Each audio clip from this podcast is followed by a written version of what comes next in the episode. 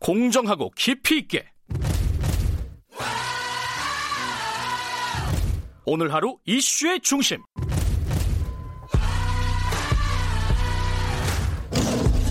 김경래 최강 시사.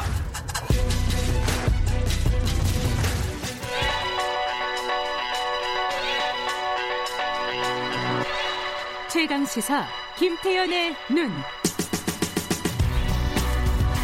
네, 김태현의 눈, 김태현 변호사 자리했습니다. 안녕하세요. 네, 안녕하세요. 오늘은 타다 서비스 관련된 어제 판결 얘기 좀 해보겠습니다. 무죄인데 네. 어, 간단히 좀 정리 좀 하고 시작해 볼까요? 렌터카다라는 거죠. 그러니까 아, 일단 좀 설명을 드리면 네. 현행 이제 법규부터 어 일단은 택시가 면허 사업이잖아요. 그렇죠. 택시 면허가 있어야지 네. 운전을 할 수 있는 거죠. 그러니까 택시 면허가 없는 사람이 택시 영업을 못 해요. 네. 불법 자가용 택시. 제가 제 차를 가지고 손님 어디까지 가시나요? 그리고 만 원만 주시면 데려다 드리기. 이거 못 한다는 거예요. 나 이제 김경진 의원이 그랬는데 그 나라시라고.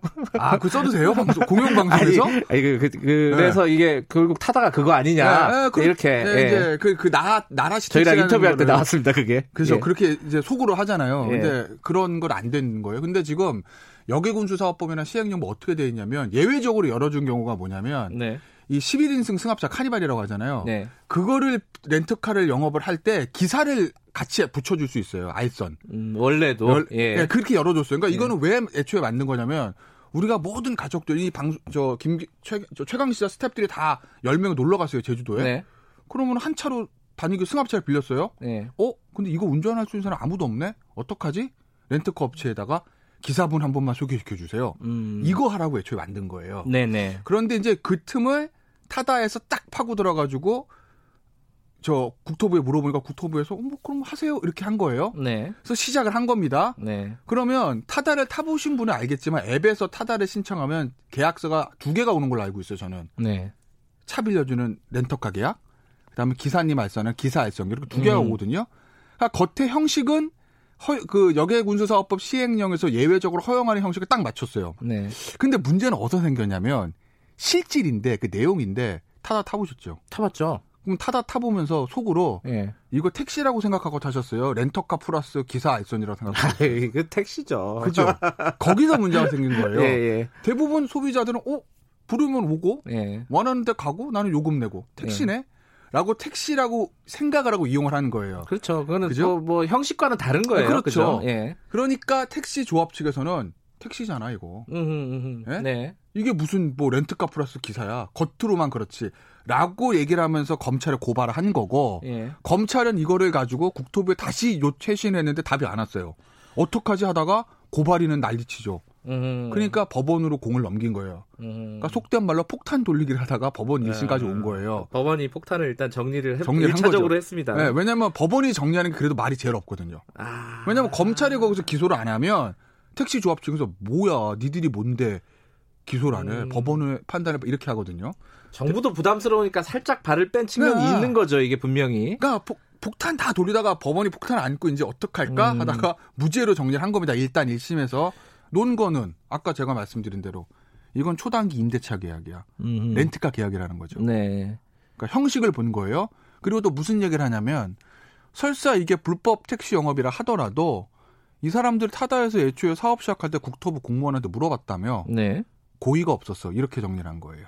음, 일단. 애초에 정부도 일정 정도 허락한 거 아니냐? 그렇죠. 이런 그리고 거네요. 예. 서울시에서도 제재가 전혀 없었거든요. 이거. 음흠. 왜냐면 지금 제가 차 가지고 한번 불법 택시 영업 해 보세요. 바로 날라오잖아요. 음. 과태료나 이런 거. 근데 그 제재도 없었으니까 네.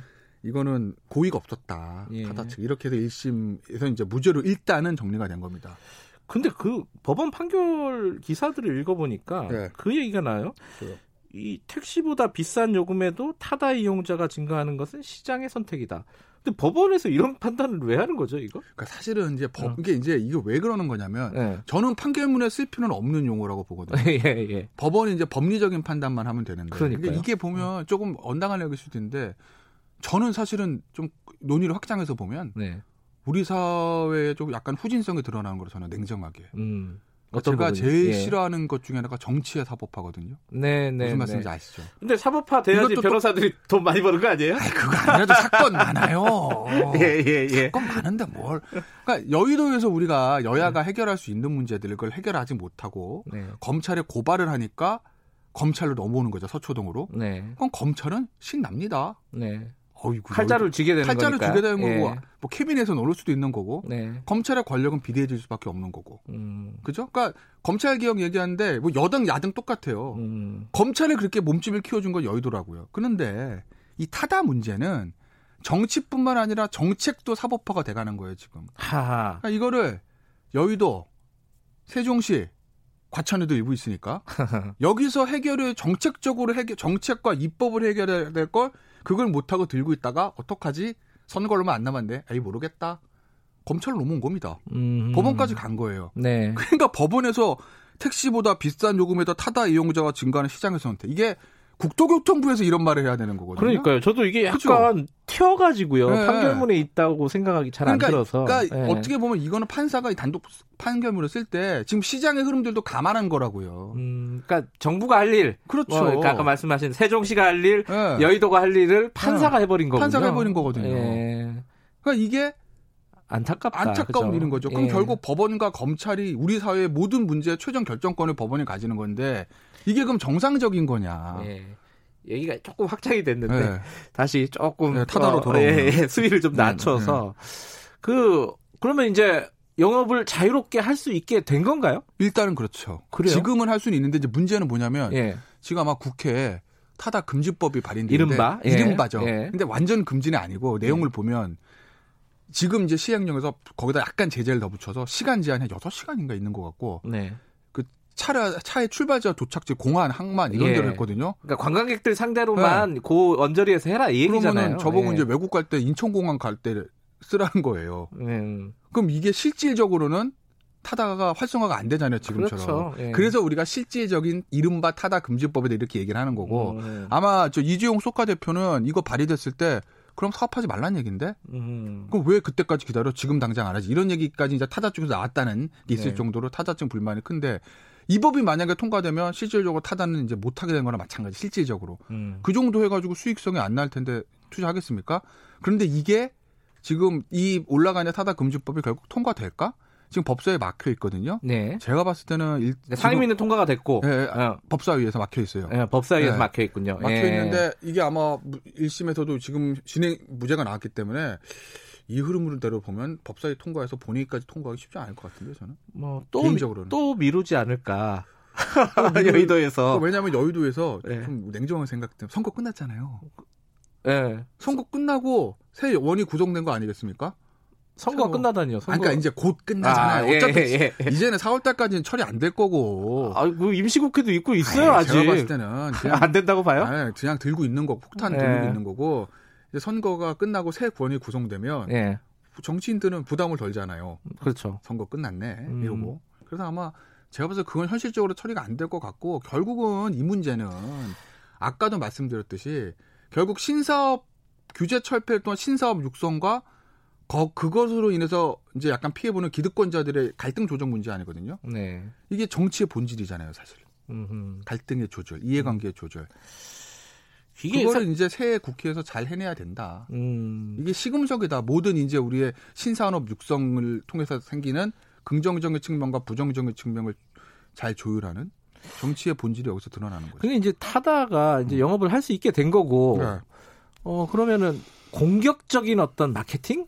아, 지금 뭐 사실 뭐 4차 산업혁명이니 뭐 스타트업이니 이거 어려운 말 다 있습니다. 이 타다 네. 안에. 네. 그, 뭐 그렇게 갖고 이게 산업을 막 이렇게 육성을 하려고 네. 이재용 대표 같은 사람들이 네. 뭐 공격적으로 할까요? 어떻습니까, 이게? 그건 뭐 이재용 대표한테 물어보셔야 되는데. 아, 죄송합니다. 이재용 대표 섭외 좀 해주세요. 뭐 일단 1심 무죄가 나왔으니 좀 더 공격적으로 할 수 있지 않겠어요? 네. 일단 항소한 거예요, 검찰은.